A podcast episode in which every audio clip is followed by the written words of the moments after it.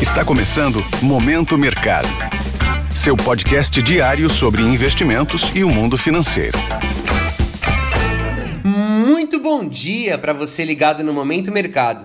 Eu sou o Felipe Médici e bora para mais um episódio desse podcast que te informa e te atualiza sobre o mercado financeiro. Hoje vou falar sobre o fechamento do dia 6 de dezembro, terça-feira.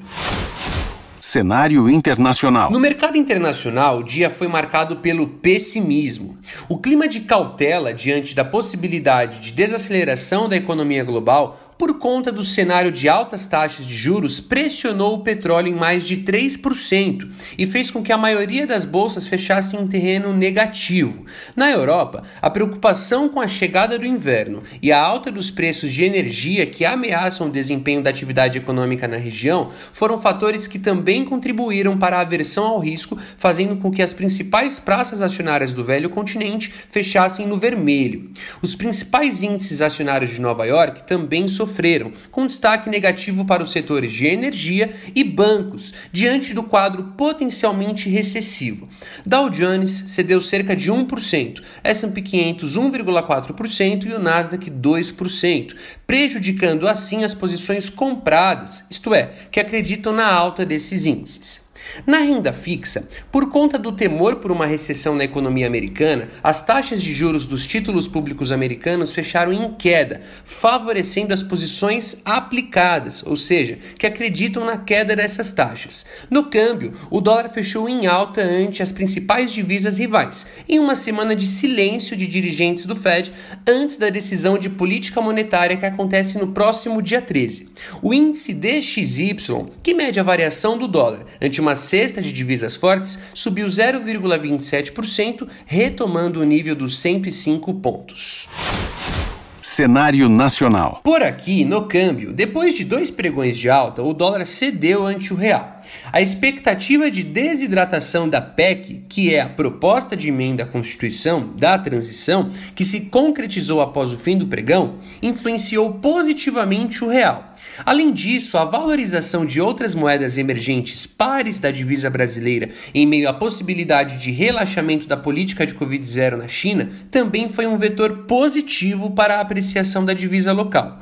No fim do pregão, o dólar cedeu 0,25%, cotado a R$ 5,26. Na renda fixa, as taxas dos contratos de juros futuros se elevaram ao longo da tarde, em meio às incertezas com as discussões sobre a PEC da transição na Comissão de Constituição e Justiça no Senado. Porém, após a aprovação do texto ao fim do dia, com a sinalização de que ao invés de elevar o teto em 175 bilhões, será ampliado em 145 bilhões de reais, o mercado reagiu de forma positiva, devolvendo prêmios na sessão estendida e fazendo as taxas fecharem em queda. Na bolsa, em direção oposta aos pares no exterior, o Ibovespa conseguiu se desvencilhar do mau humor externo e avançou 0,72%, retomando os 110 mil pontos depois de ter cedido mais de 2% no pregão anterior. Os destaques positivos ficaram para Vale e grandes bancos, enquanto que Petrobras cedeu, de olho na forte queda do petróleo. Assim, as posições compradas no principal índice acionário da Bolsa Brasileira, isto é, que acreditam em sua alta foram favorecidas.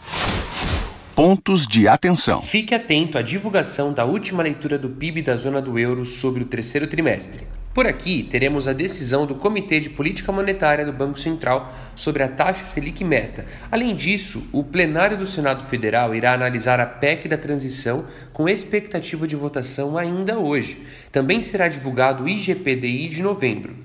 Sobre os mercados, agora pela manhã, a maioria das bolsas asiáticas fecharam em queda, prejudicadas por números abaixo do previsto para o volume de exportações e importações em novembro. As praças europeias operam mistas diante da cautela dos investidores com a possibilidade de recessão de grandes economias diante do nível de juros elevados ao redor do mundo.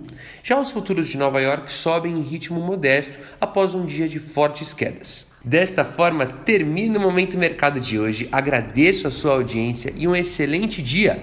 Valeu! Esse foi o Momento Mercado com o Bradesco. Sua fonte diária de novidades sobre cenário e investimentos.